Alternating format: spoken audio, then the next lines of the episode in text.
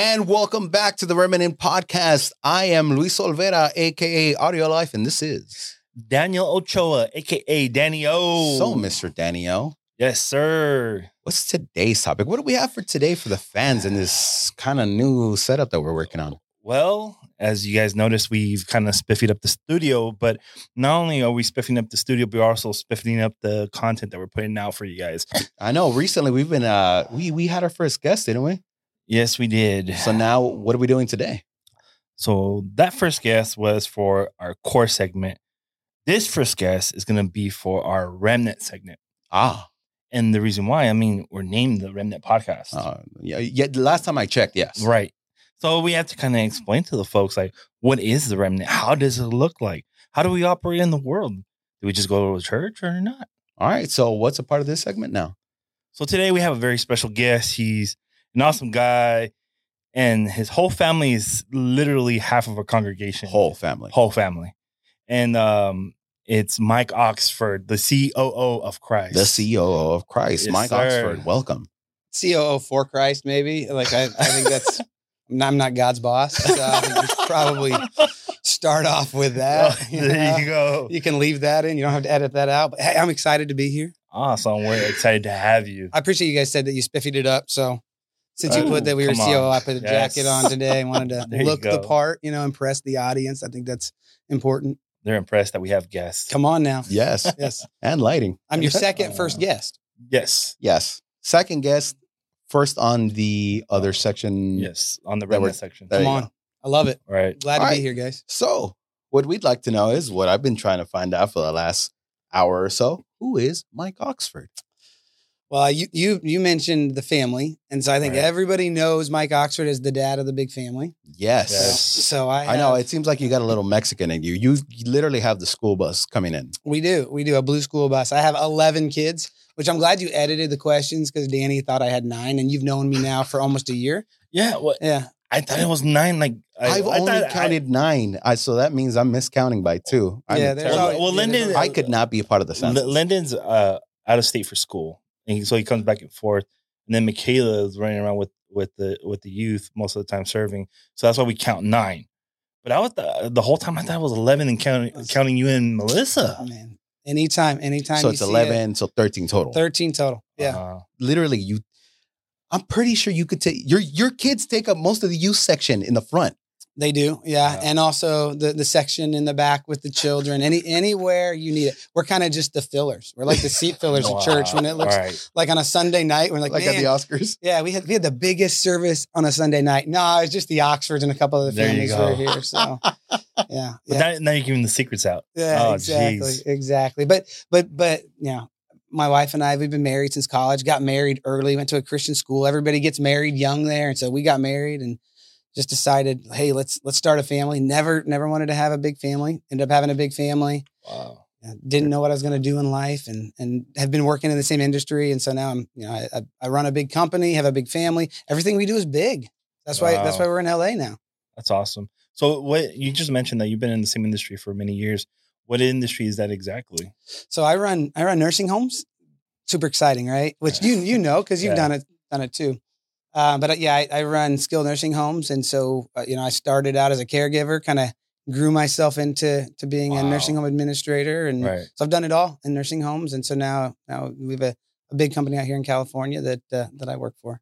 Nice. So let's touch a little bit back on the family. So, 11 kids. Eleven kids, yeah, yeah. Uh, how do you manage the traffic to get to school every day? I mean, homeschool, private school, public school, all in different schools. How does that go? Yeah, so how do we manage the traffic? It all stays in the house. We we homeschool. Okay. Okay. So yeah, it makes it a lot easier. I, you know, the the only I'm the first one up and out the door before school even starts. You know, so that that part's nice. We have a my, my wife was a school teacher actually, so she has a degree in teaching, Oh, and okay. and she uh, she just as she started researching homeschooling as our kids as Landon, our youngest or our oldest, as he first got you know was going to go into kindergarten, we started talking about homeschooling. I didn't want to do it. Right. And it was actually her research in homeschooling that opened her heart up to wanting to have a big family. She was reading a she was reading a book about homeschooling, Right. and this woman that that had was, was homeschooling just had a chapter on giving your family size to God.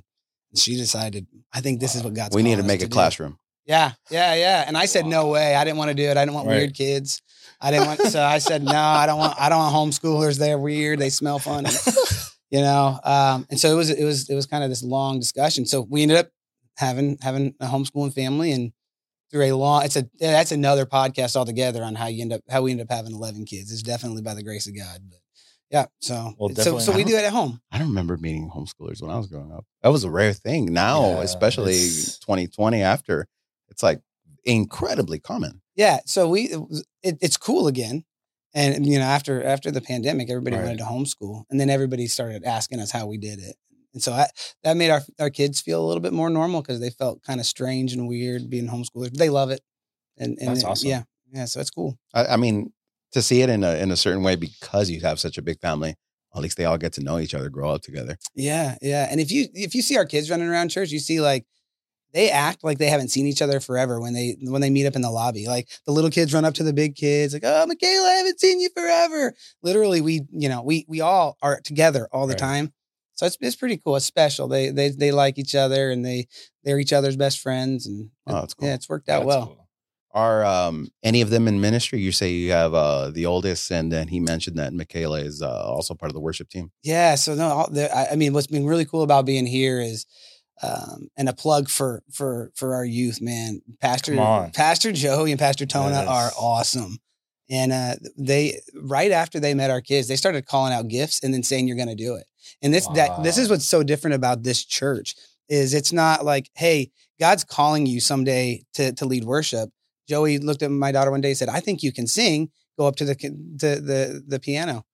And she freaked out. I mean, I remember like the next day, like Joe, Pastor Joey wants me to lead worship, and that's how. I mean, it's it's let's do it. Let's do ministry now. And so, um, all of our kids have have special gifts, and uh, and they're they're activating those gifts here at, at at the church. And so, it's been pretty awesome to watch. That's amazing. I mean, I I know when uh with my mentor when he like started pulling out my calling and my gifts out of me, I was like, wait, you want me to do what? Because of the background coming from the church where it was like you have to reach a certain age or Yeah, you're served for a certain amount of years before we, you know you can even use them. But that's amazing to hear that uh, your family, you know, has been activated and using those gifts that God has given them. So how did the Oxfords end up in in City Reach? Well, most of our stories uh, of, of where God has moved, He's really spoken through my wife. Um, we we were in Wisconsin. Uh, we we didn't live there very long. We were there for two years, and and God had kind of moved us out of where we were at. We were kind of alone. We moved to Wisconsin right before the pandemic, and and there was a there was sort of like an internal revival that had started at our at Hmm. our house. And being homeschoolers, my Right. wife took a year where she said we're just going to focus on the move of God. And so she started teaching the kids about like God's generals, about like I didn't know who you know I didn't know who Kathryn Kuhlman was. My wife was my wife was the kids were literally doing projects on Kathryn Kuhlman. Um, Yeah, and That's so bold. yeah, so that, that she said we're just gonna get we're gonna get on fire for Jesus. Right. And so we this this churning started happening with us, and and when we had the opportunity to come to LA, we're like a big family going to LA. Does that make sense? We're like, nah, I feel like God's called us there. And so we had we had sort of non-negotiables for churches because we'd been to so many churches that just weren't cutting it anymore. Right. Um, and so we wanted a church that was going to sort of match that level of, of of revival that we were experiencing Right. And uh, and we walked into to City Reach. And I'll tell you, like I don't I don't know, I can't remember the first service if I was really feeling it, um, but everybody else was like, I think we're good, and uh, jeez. and and I was It's like, it's all 12 to "Ah, 1, 12 to uh, 1." uh." okay, that, that kind of happened to me when I when I came to City Reach, and the reason I came to City Reach was Pastor Shalom, our worship uh, pastor. We've known each other for years. He's like, "Hey, I need a bass player for the youth on Fridays." I'm like, uh, sh- "I haven't played bass in a long time. Ah, no, just come anyway. Here's the songs." Okay, I'll do it. I started coming, and I started coming, but we were going to another church. But we weren't really attending anymore. You know, through the pandemic, I, I was like, "Oh yeah, I go to this church. I go to this church." We weren't going. I was just using an excuse. right, We came here, and I was like, "Nah, I still kind of want to go to that church because I love pastors preaching." My wife was like, "No, I feel at peace here." I'm like, "Uh, okay." Yeah, that was that was kind of it. My wife and I think she found it online. And so we Wow. we came. It was close. We weren't supposed to live in Whittier. We were going to live down in Temecula. We were going to buy a house. It fell through the last minute. We had to rent a house in like in like a month. We had we had to find a place. No, sorry, in like two weeks. We had to find a Two place to, to that would accept a family our size in in two weeks. And so there was only one house in all of LA that said yes to us, and it was in Whittier. We didn't know anything about it, and uh, and I walked it because I was out here working, and, Right. and I would bring a kid with me each time I'd come out to work. So Michaela was with me. It was early January, and I just we walked it and said, "All right, we'll sign a lease." And didn't know anything about Whittier, and then went to the church, and then now we look back like, "Pfft, man, like Uh, God knew, This God was, knew. this was all planned. That's right. He put us in a Spanish speaking church so that we could have we could be the English interpreters, and so we're super excited. That's about exactly that. Yeah. right. See, just as long as you get by at Taco Bell, you'll be fine.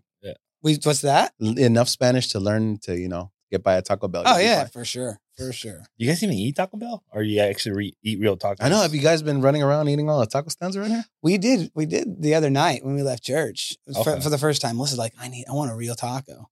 And and so I thought, I mean, Mexican pizzas are back. Let's go to let's go to Taco Bell. But no, we stopped at a truck and you know we we made our way through it. Oh no, we, we, we we got we got the list. Yeah, Oh, we Me, a this whole guy, a couple of the list. other guys, uh, Art. Like Yeah. we, we know the spots. Yeah, you got to help us out. Oh, we will You Yeah. got to help us out. put them out, and then every week we'll hit a different one. I know Taco Ministries, dog. Ooh, Well, let's come go. on, Jesus in Jesus' name. I mean, I've I, I've had tacos in my day. Like I, Right. I've, I've eaten well. So So you mentioned that you know you've been a, a Christian your whole life, and you can continue to be a Christian for the And then rest of you your went life. to you went to Christian college. Where was went, that? went to Christian college in Tennessee. Yeah, that's Okay. where Melissa and I met. My wife, we, we met the very first day we moved into college campus. Oh, So we literally, yeah, love at first sight, man. There's, there's most women would go there to try to find like a man who's going to be a pastor, right. and so most most of the women are trying to become pastors' wives in, in a in a southern Christian school like that, and that wasn't on Melissa's list. So she met me and she said, "Hey, let's do let's get married." Like at Christian schools, it's like one guy to every like five girls, and so I had an upper hand. She's like, "I'm gonna Wow.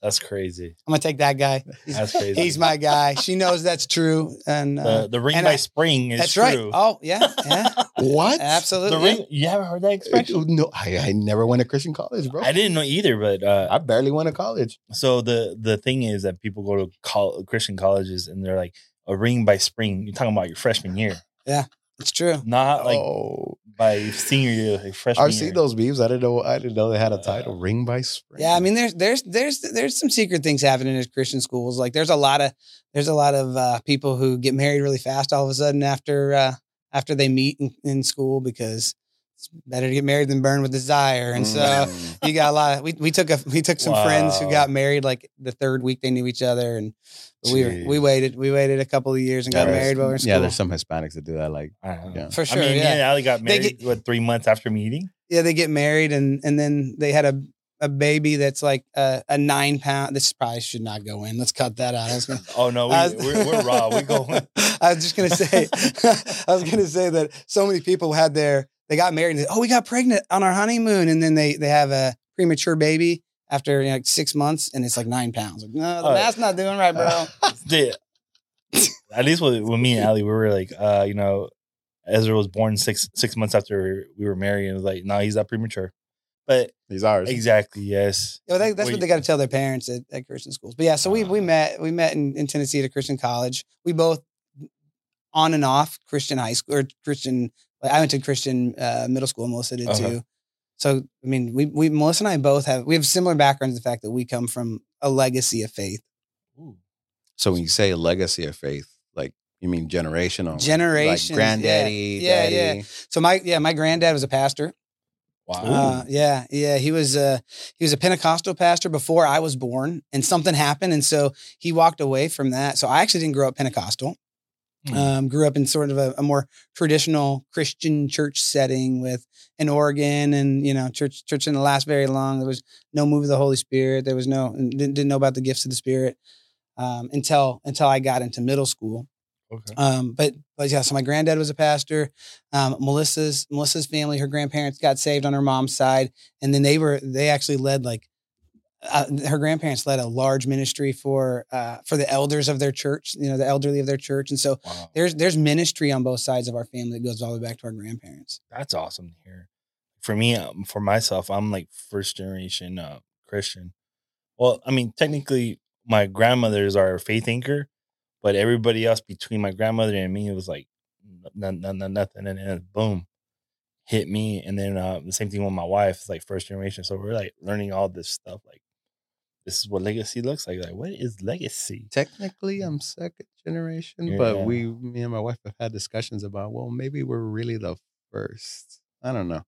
Well, But- well, I'm the second, first. technically, first on fire. There, there you go. There we go. There we That's- go. That's right. Well, but that, I think that's what happens too. Like every generation has has their ability to sort of grow deeper and deeper and deeper. Right. Yeah, I, I loved growing up, in, and it's all I knew. I loved growing up in in in, in a godly home. It's kind of weird though. You get this. You guys like when first first generation Christians. You guys have cool testimonies, and we don't have that. Like you asked, like like you asked the question, "How long have you been a Christian?" I'm like, "Oh, all my life," because I don't I don't remember the day I gave my life to Jesus. Like I, I can't Mm, tell you how many okay. times like I'd be in like you know fifth grade and be like, "Hey Jesus, we're cool, right?" Like I did accept you, right? Like you're in my heart because I can't remember when I had had that moment of salvation because I always grew up in the church. I always grew up believing. There's never been a day in my life, even even when I've lived in sin in like the worst way. There's never been a day that I've ever doubted God's existence. There's never a day that I've I've, I've doubted Jesus as the Savior. Um, and I used to, for a while, I thought, man, that that that stinks. I might I don't have a cool testimony. Like I wasn't, I, you know, I wasn't saved on the streets. I, you Right. know, So I, I've, I, I can kind of join you on part of that. Like I, I, I, cannot. I grew up Christian, but like I, for whatever reason, I you know it wasn't always maybe um, a more exemplarious Christian growing up. And you're right. No matter what I did, it, there's no moment that I could ever say like, "Oh, God doesn't exist. Jesus didn't die for my Right. sins." No matter what stupid thing I was doing, no, God's real. No, God's real. Yeah, I'm just I'm just choosing not to follow him right now. I'm choo- like I know I know what I'm doing is wrong, um, and that's almost worse, right? But but there was there was a long time where I just I, I hated the fact that I didn't have a cool testimony until I realized that being a third generation Christian That is, an cool. amazing testimony, and it was it was probably about five years ago where like something God unlocked something in me about it, and and it's been you know I I boast in the Christ in that, and and I, the fact that like my parents are on fire. My, my parents are now spirit filled. My parents are going through a massive revival of themselves in a, in a house church with people. Um, and yeah, so like Pentecost has fallen in, in my entire family. Melissa's family's that way. And so it's amazing to be able to call your parents and not just say like, we like, can you guys pray for me? Like they'll, they'll stop and they, they'll say, let's pray and pray over the phone. And, and that's, that's something that like, you That's know, I. I want my kids to be able to experience and, and it's cool. yes. So you just mentioned right now, like even when you were in sin. So was there a time or period of of your life where you were like in rebellion or like just stepped away or Yeah, I would I would say that I didn't recognize it as rebellion at the time, and you look at it now and you're like, whoa. And it's actually, I mean, it's it's been more recent in my life as as a as a as a husband and as a father. Right. Um, you know, we talked a little bit about the work thing. But Mhm. what's crazy about the corporate world is um, when you when you're young and you have a, have some modicum of success, like it it does something to your pride. Yes. And and so I I I was young and successful, and people Okay. told me that a lot, and it made me think that I was like this, the greatest thing in the world. Like the big cheese. that's right, yeah, I was the Michael Jordan of nursing home administrators. Like You you know, like that's right. You still are. Bring it on. That's right.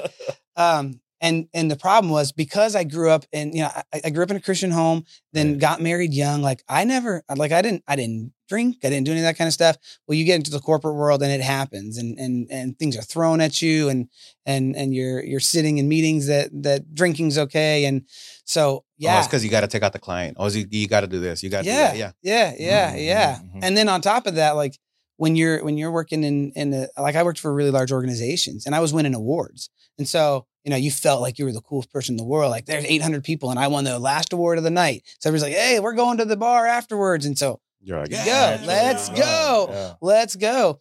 Um, but but my issue was I would I still told people I was a Christian. I still told people like, hey, like you know, when it when it was convenient, I talked about God. When it was convenient, I talked about Jesus, and then I would cuss, and then I would drink, and I would, you know, I'd, I would do do a lot of things that that led to just bad decisions all the way around. And so Mhm. So yeah, there was a period in in in in our lives where like Melissa and I almost didn't stay married. I mean, it was it was close. Yeah, like it was the faith of my wife after after a, a, a night that almost ruined everything. She got up. It was a Sunday morning. We didn't sleep. I thought we were. I, I thought we were. We were going to be over. Right. And she's like, "I'm getting the kids ready, and we're going to church." And I was like, "I'm going to come with you." Um, and that was you know that was again because of that anchor of faith and and my wife's Wow. deep like like yeah, deep faith in God and the promises that God had had had in her life. She wasn't going to give up. Mike And- Oxford, you're giving me chills. We've uh, lived uh, similar paths. Uh, you know it's, it's a little scary. hey what's what's interesting is you talk to you talk to a lot of guys Right. and that's then that happens and i think it's because the, the devil replicates that attack because there's so much shame in it right there's so much there's there's so much hurt in in like being able to say man i screwed up to the point where i almost lost my family and then when you when you're when you've called yourself a Christian all your life, then you're like, I'm a bad testimony. Well, I can't go share my testimony now because half the people on my social media were people that know that I was this drinker, that I was this guy. Exactly. yeah. So I've told him, I'm like, I don't think I've ever been ashamed of being a Christian. I've always been ashamed of not living up to being a good one. Yeah, absolutely. No, you, you said that perfectly. Like there's, yeah, it's almost like, man, I don't want people to know. Like, so I used to, so then I started covering and being like, hey, you know, like, yeah, I, yeah, I have faith. Like that's the weakest thing to tell people. Like I stopped telling people I was a Christian, be like, yeah, dude, I've got deep faith. Deep faith in what? You know, like, wow. like I, I cut out talking about God, cut out talking about Jesus, and just talked about faith and, and, uh, What's it- crazy, you hear that like on social media and uh, uh, in other places where people are like they don't proclaim Jesus or or God in general, and they're like, "Yeah, I have a deep faith. I have a deep relational faith." Mhm. It, like you said, in what though? What is I'm your so faith ground? Yeah. Yeah. what's your faith grounded on? So now looking back, I mean, always hindsight's always twenty twenty. We've said this before on this podcast that we look back and we're like, man, I could have done that differently. But if you hadn't gone through that season, would you be the man that you are today? I believe so because I, I believe God's big enough.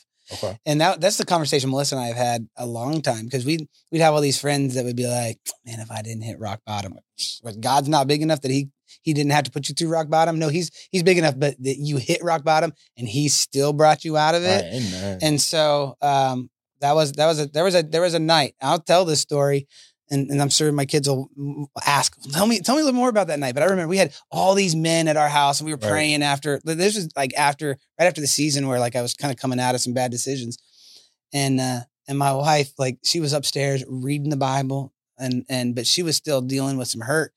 And uh, she had heard one of these guys say that. She he'd actually said that. He's like, you know, I'm I don't regret any decision I've made because it brought me to where I'm at. And she thought I said it. So I came, I came upstairs and her little devotional book that she was reading, as soon as I opened up the bedroom door, came flying at my head and I moved out of the way. And I was like, that wasn't me. I disagreed. You should have kept listening. um, but that's that's the fire. And I say I tell that story to honor my wife because my wife is man, she's fire, and Oh. and and she's she's been so amazing. But that so so I you know I don't I don't know how you, you thought I'd answer that, but no, I do think that I'd be the man that I was because God's big enough. Right. Um, but the fact that I am the man that I am, despite of all that, shows how awesome God is. And and like you go through peaks and valleys. Like I just I just gave up drinking in Come the last year. And, not, and, and and I wasn't it wasn't like it was an alcoholic, but I made a ton of bad decisions when I drank, right? Right. Right. And maybe a couple of good ones. So I'm like, oh, hey, look, like drinking's not so bad. So when I golf, I should drink. And so, you know, a lot of this stuff I've just purged out of my life more recently because I don't want there to be any shadow, right, of of of the past. Because if it, if it, it comes down to somebody saying, I don't want to be a Christian and be like Mike, then I got to get that out of my life. Mm, come on. For me personally, it's been uh, two years, two years since I've touched the drop of alcohol. Because even though I've been serving the Lord and been with the Lord for the past eight of those first six years, I was like, well, if I control it at home, I'm not making anybody stumble. Like you said, I'm on the golf golf course. You know, what am I doing wrong? I'm not being getting drunk, just having a drink here or there. But it was a conviction that fell upon me while on vacation that I was like, what am I doing? And it was and the crazy part was after listening to one of um, Pastor Rod Parsley's sermons on a Sunday during uh, like the weekend right before Memorial Day weekend, and we were on Lake Havasu, Arizona, and I was popping Trulies like uh, they were candy because I'm like, I don't feel it, I don't feel it, and all of a sudden he said, "My testimony says that I have not touched a drop of alcohol my whole life." He's like, and those that proclaim to be Christian, and I'm probably butchering it too. Those that proclaim to be Christian that drink, how does that draw you closer to God? how does that fill you up with the Holy Spirit if it ain't the spirit that you're drinking? And it, it just, I was in shock. Even Allie looked at me and like, are you okay? I'm like, I think I just got convicted about drinking. She's like, well, maybe you should give it up. And I did. And, and that day forward, and like, there's nothing that I regret about it. There's nothing that it made me better for, for any reason. I mean, it, the only thing that it did for me was allow me to fit in with everybody else that made me feel uncomfortable because I would be like, well, I'm Christian. This is what I do. Boom, boom, boom, boom. Oh, but I'll have a drink with you. Yeah. Yeah. What we do, it like we we take we take our Christianity and then we water it down by saying, Hey, like, hey, I'm a Christian, but I'm cool too. Versus being like, man, JC's the coolest. So like let's not do this. Yeah, so it's exactly. it's like this embarrassing thing. Like I've got to I've I've got to present and this is what's happening with the American church. And Mm. and this is why Speak it, City. Reach is so important to our family because we went to some amazing churches, but but all this kind of stuff was was allowed and it was it was okay and it was kind of expected. It was like we're cool because we can love Jesus and we can also do all these things. And so we I mean, listen, I was I was the chief of doing all those things. So I'm not I'm not at all saying that that those churches were doing wrong and I was following it. But the world, when they, they get really, really, really, really desperate, they don't want something that looks like the world because they've already done that. And so if they look at you and they see, man, you're struggling with all these things that I struggle with, and you call yourself a Christian, yet, yet you're so depressed, you still need a drink. Come you're, on. you're, you're, you, you can't, there, you can't have joy without drinking. Then why do I need to call myself a Christian and live by all these rules and live by this book and go somewhere on Sunday and, And and still have to do this? Yeah. yeah. So, so we end up being a really bad testimony, and that's it's happening in the American church. They're trying to Yeah. attract people with, with, with, with the world, and we're not the world. Yeah. You, oh, you can still do this. Oh, but Sunday. Oh, Oh, but you can still do that though. Saturday night though, but Sunday. Yeah. Yeah. Oh yeah, yeah. Or or after church on Sunday, you know, before you like pop that beer open while you're watching the football game. I don't know if you heard the episode. What, uh, what was it? Um, Church Hurt. That, that's what we were Uh, doing with with some of the some of the band members. And like I remember one time, uh, my wife's uh, my wife's uncle was my boss, so he was at front of house. I was doing monitors, and I thought I was like, okay, cool, scope and everything, bro. But his dad was an alcoholic, so he naturally knows what it smells coming out of the body. Right. And like I said, what's up to him? He's like, hey, brother, um, I don't want to accuse you of anything, but you know, uh, kind of smell like uh, been drinking. Uh, and I'm like, me? Nah, nah, nah. Oh no, okay, you know, but it kind of smells like you're sweating it out. Oh, I felt so gross. I was like, oh no, he knows, he knows. And it's such a bad moment. You're like, Because there's nothing, yeah, Jesus? there's nothing you can say at that point. Like, yeah, maybe, but it's not a big deal. So you Yeah. you just own it at that point. Right. But I, I think it, you know, when when I was talking about it on on that episode, you know, it was just like, ah, you you took everything for granted, even though you are because I'm like, oh, I'm just an employee here. I'm, don't. This isn't Right. my church, and this and this else is going on. So who cares? I'll go ahead and do whatever I want. Forgetting, hey, you're in the house of the Lord, dum dum. like it's whatever is happening with leader A, B, whatever. It doesn't matter. You're still in the house of the Lord and you're still disrespecting. Plus, Yeah. you really come on. Even if you just work here, you're still a Christian. Like, come on. Yeah. So, um, being you, you know, coming out of that season, still being in the corporate world, how were you able to like do a 180 and show people that you know what Mike is who he says he is? You know, I am on fire for Christ.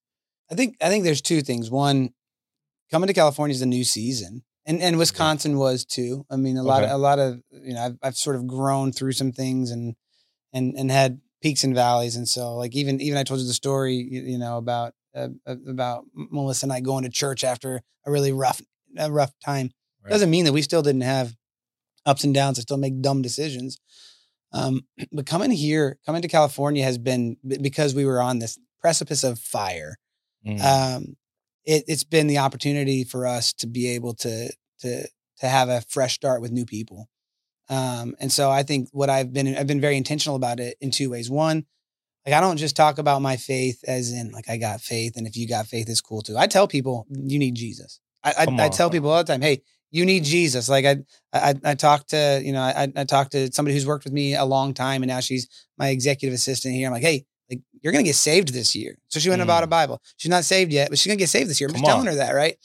Um, and so like I, I, I speak the name of Jesus now. I don't just talk about God. I don't just talk about faith. A lot of people here get confused when you talk about God because I work with, you know, I work with Muslims. I work with, you know, Jewish folks. I work with all different, all different Oh. religions. And so I make sure to speak the name of Jesus a lot.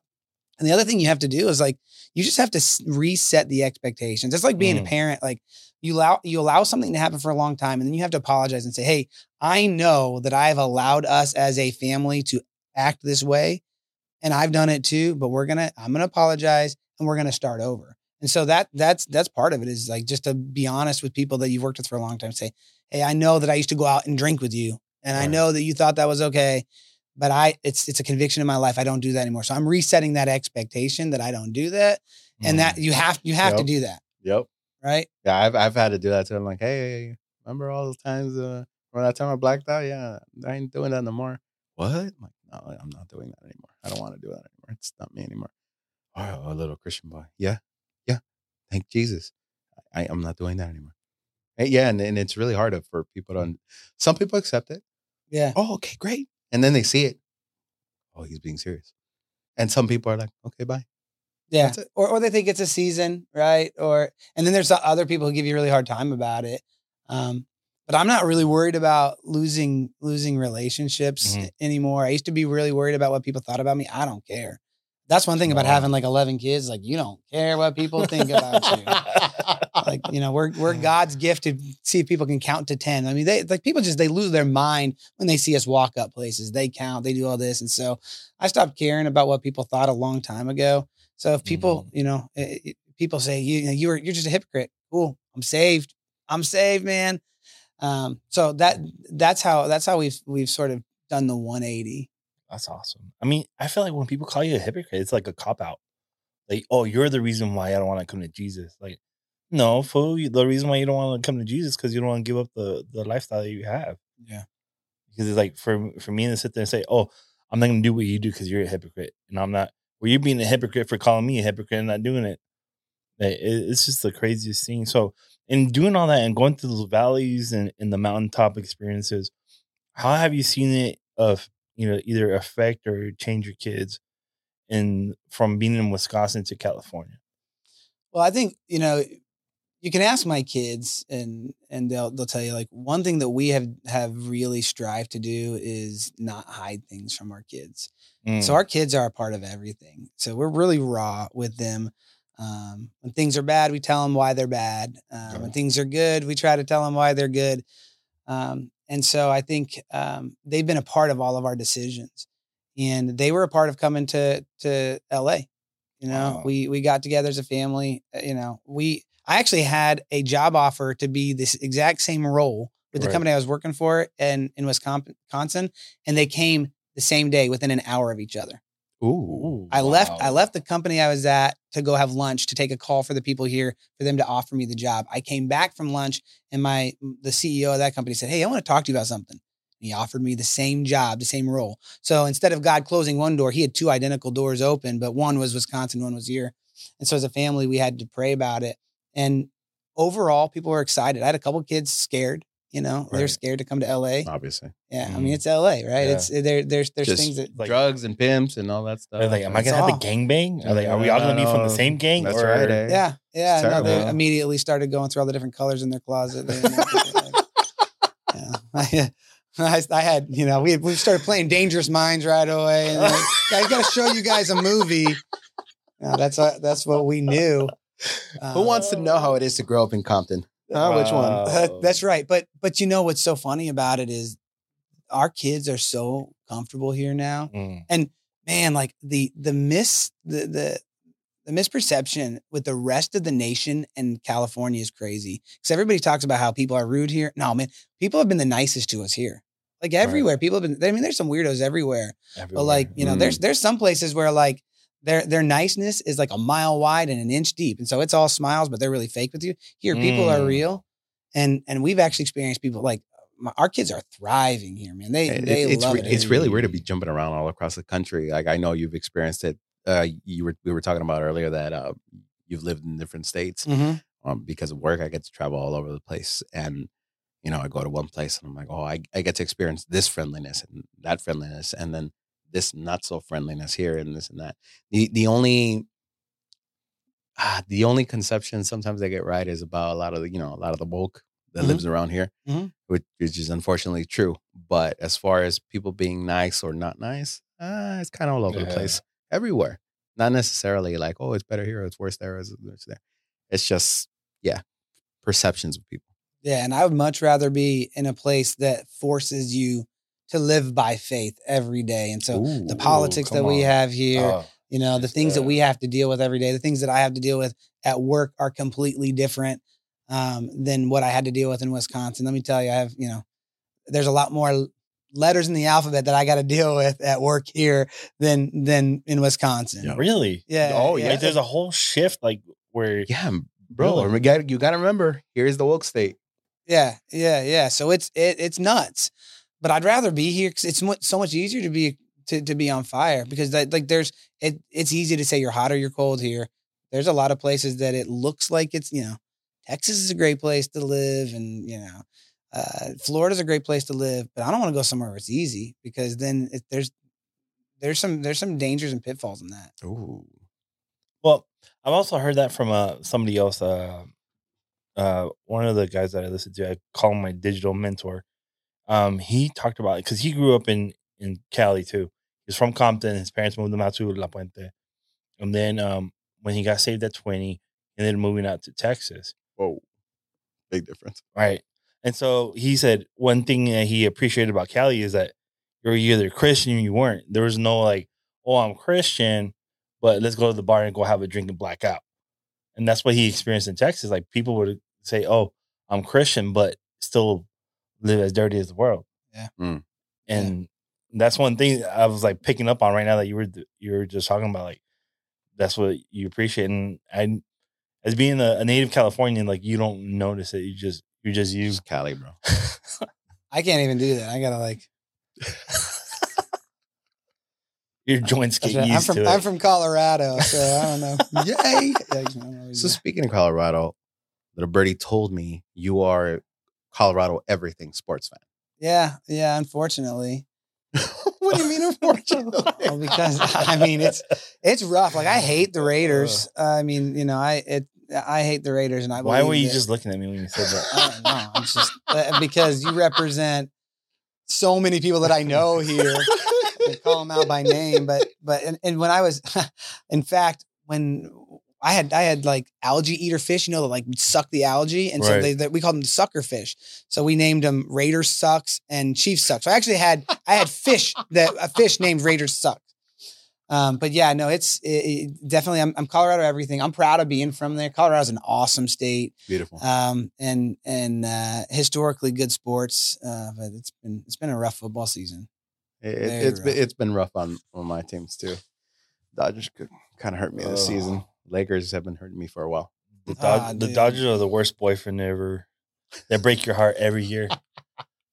See, I, it's, it's kind of I baseball's the one sport where like uh, we my wife's from St. Louis, so we lean towards the Cardinals. That's Mm, that. So I can I sort of gave up on the Rockies a long time ago. So I don't care about the Dodgers. Whatever. Yeah. I don't care if they're good or bad, but but the others, it's it's tough watching watching football Nuggets. here right now. The Nuggets are they're amazing, dude.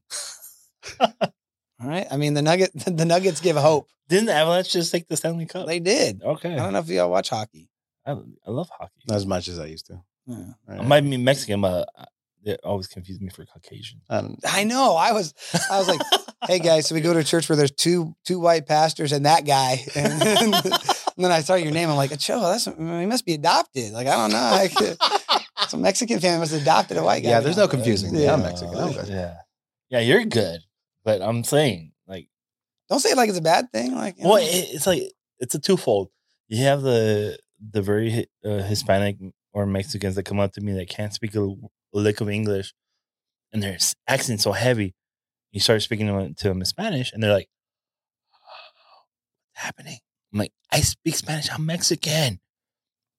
And then on the other hand, where it's like, you know, you're not Caucasian. I'm like, well, no, they're, but I get, I get pulled into the munch sometimes. I don't know how. Whatever. You got to take that to the altar, man. There's some there's some deep stuff there. some deep stuff. Oh man, Oh, I've man. been confused for German, Russian. I had my friend's mom confused for it. I, I I thought she was like straight white out for a long time. That's all I Uh, asked my boy. I'm like, oh yeah, your mom? Mexico? What? She has like blue eyes. yeah. No, no, she's from Mexico. Like, can she speak English? Oh yeah, she took uh, ESL classes over here. What? Yeah. yeah. That's how it happens. Uh, since you're not only corporate but healthcare as well, is there a particular time that you felt to intervene or go out of your way to show someone Christ or even whether not be in direct co- conversation, but actually display the love of Christ upon them? Oh, yeah. I mean, I think that's the beauty of of what what I do. Um, now it's more about employees than than it was about the residents because I don't I don't interact with our residents now. Okay. Um, but it's it's it's really about the employees. But when I was an administ like my first nursing home that I was an administrator of, um, we had, we had a guy who, yeah, like I he, I was his buddy, but he was he was he's kind of a mean old man, and uh, gave people gave people fits, and uh, and he was he was on his deathbed, and uh, I kneeled down in his ear and and and I said, Al, you cannot like you, you can't talk back to me now, and so this is important. I'm gonna I want to explain to you who Jesus is. I don't know if I'm gonna see him in heaven or not, but I know Right. I know for a fact that You he, walked him. he he heard it, and uh, that was kind of the Mm. first opportunity where like I, I really realized, man, like the the ability to to to meet people at their darkest hour. I mean, this like he is he like he died within you know 24 hours of that conversation, Wow. and so if if no one else told him about Jesus entire life, he heard it one did last it. time. Yeah.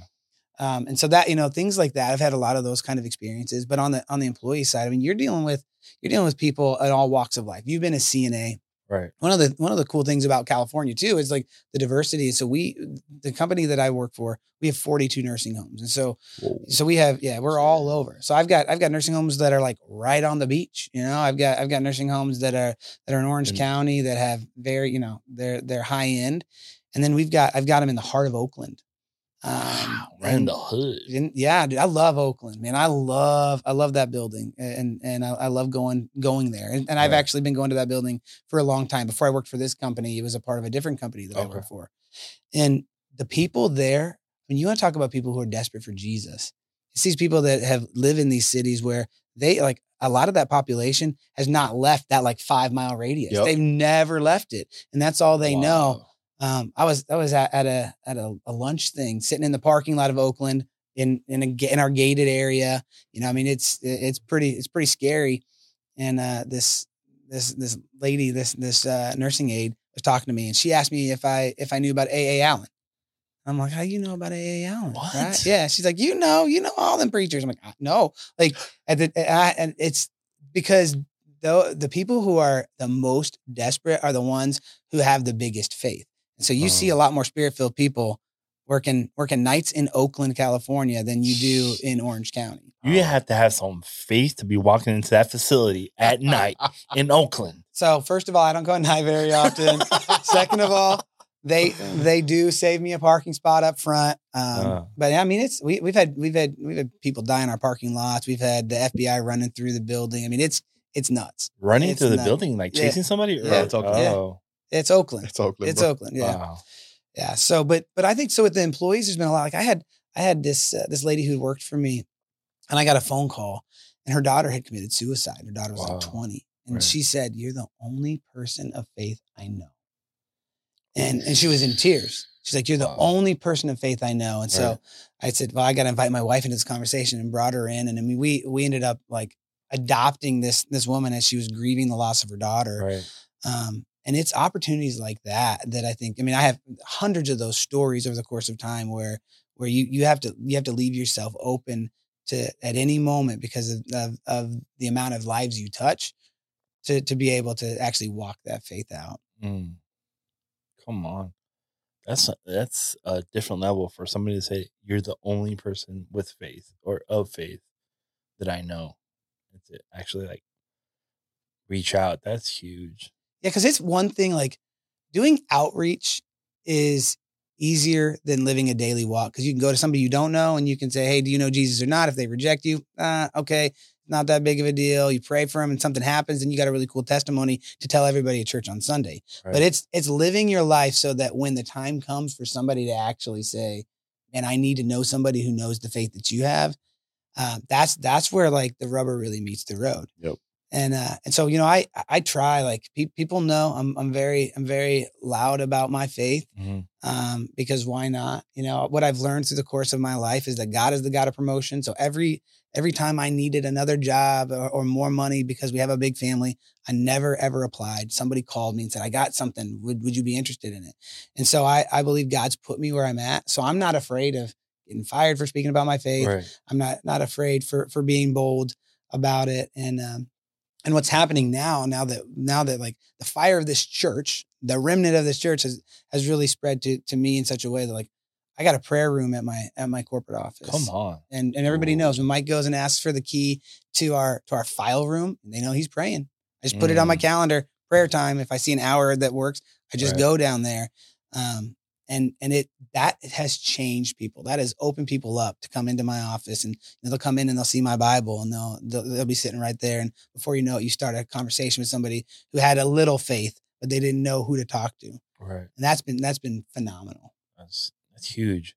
Well, now on the on the other end of the spectrum, has there ever been a time where being in the corporate world that your faith has caused a, either a, like a struggle or seen that people are just coming against you for being so loud about your faith? No, not really. Well, yes, yes, in the sense that people would, would come after me and say, "Oh, you call yourself such a godly man, and everybody knows you did X, Y, and Z." So I think that that's that's where I've seen it a lot. Mm, okay. I mean, I've had I've had people on social media bring up something uh, you know that happened 10, 11 years ago, and that's how the devil works. He wants to continue to remind you of things and try to, you know, uh, crash your testimony and make you Mm. not want to make you not want to live boldly because when you do, people remind you of things that you that you did a long time ago. Like like when when all the abortion stuff came out here in Right. Cali. You know, I, I posted something on social media and somebody I don't know from like 11 years ago said, man, I hope the company you work for knows the kind of trash that you are, that you support this kind of stuff. Like, like you're no, you're no godly man. And, and that, so that has come up a few times, but, but really people, people are so hungry to, to, to meet people of faith that even if they don't share it, I have been really, my- faith has been pretty, pretty accepted in, in, in work circles. That's amazing. That's that's that's amazing to hear. Like uh, to hear somebody from the corporate end that not only just corporate but healthcare corporate be able to express it, express your faith, and it being welcomed or sought after instead of just being shunned or you know called it. No, I mean I don't even take it as a, bad or a bad connotation when they call you a Jesus freak. Like I'd rather be known as a Jesus freak than um not known being known as everybody else. You know. But so yeah, but the devil is the prince of darkness, right? And so he wants everybody to think that it's going to be so hard to live for Jesus that you got to be careful, or it's going to be so hard to live for Jesus that you can't live you can't live sold out. Mhm. And that that I think stops people from doing it. But but the truth is, when you live sold out for Jesus, you're going to have so much support for it versus versus some some trials that when the trials come you're like i don't man i don't i don't care if this guy doesn't doesn't care about it because Right. like i'm meeting with my nursing home administrators and i'm praying with them at lunch. Like you know i that, that's that kind of stuff is happening now because because i've been willing to share my faith. So other people who are 10 years behind me in their in their uh, career they now see that boldness. So i can you know hold hands with a guy across the table in the middle of a dinner in in in a you know in, in a public setting and it be completely normal and that's something that i like man i wouldn't trade that for the world so i don't care if people i don't care if i get a few people that hate it like whatever Come on.